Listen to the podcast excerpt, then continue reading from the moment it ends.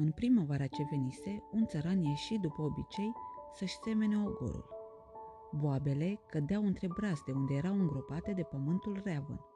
Însă nu toate boabele erau primite de pământ. Mai rămâneau unele pe aici pe acolo neacoperite. O astfel de grăunță, văzându-și suratele îngropate sub brazdă, zise uneia vecină cu ea.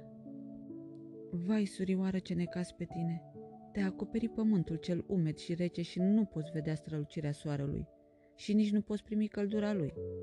Dar eu stau ca o împărăteasă pe loc uscat și călduț, iar soarele mă răsfață în fiecare clipă. Vai, cărea soartă ai mai avut! Abia începuse cu trufie și nechipzuința se lăuda biata crăunță, că o pasăre o și înghiți. Nici de-ar fi rămas pe bolovan nu i-ar fi fost bine multă vreme, căci soarele puternic al primăverii ar fi uscat-o cu siguranță.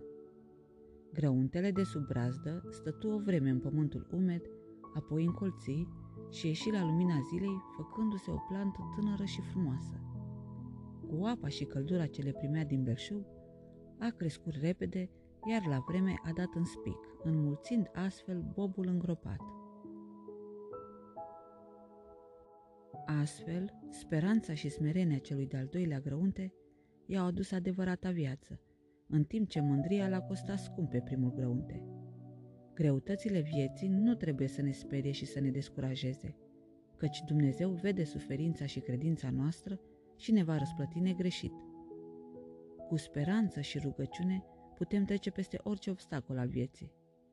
Însă ceea căror inimă este plină de ei înșiși, în care nu mai este loc și pentru Dumnezeu, adică pentru iubire, pentru speranță și încredere, aceia sfârșesc asemenea primului grăunte, în ghearele păsării.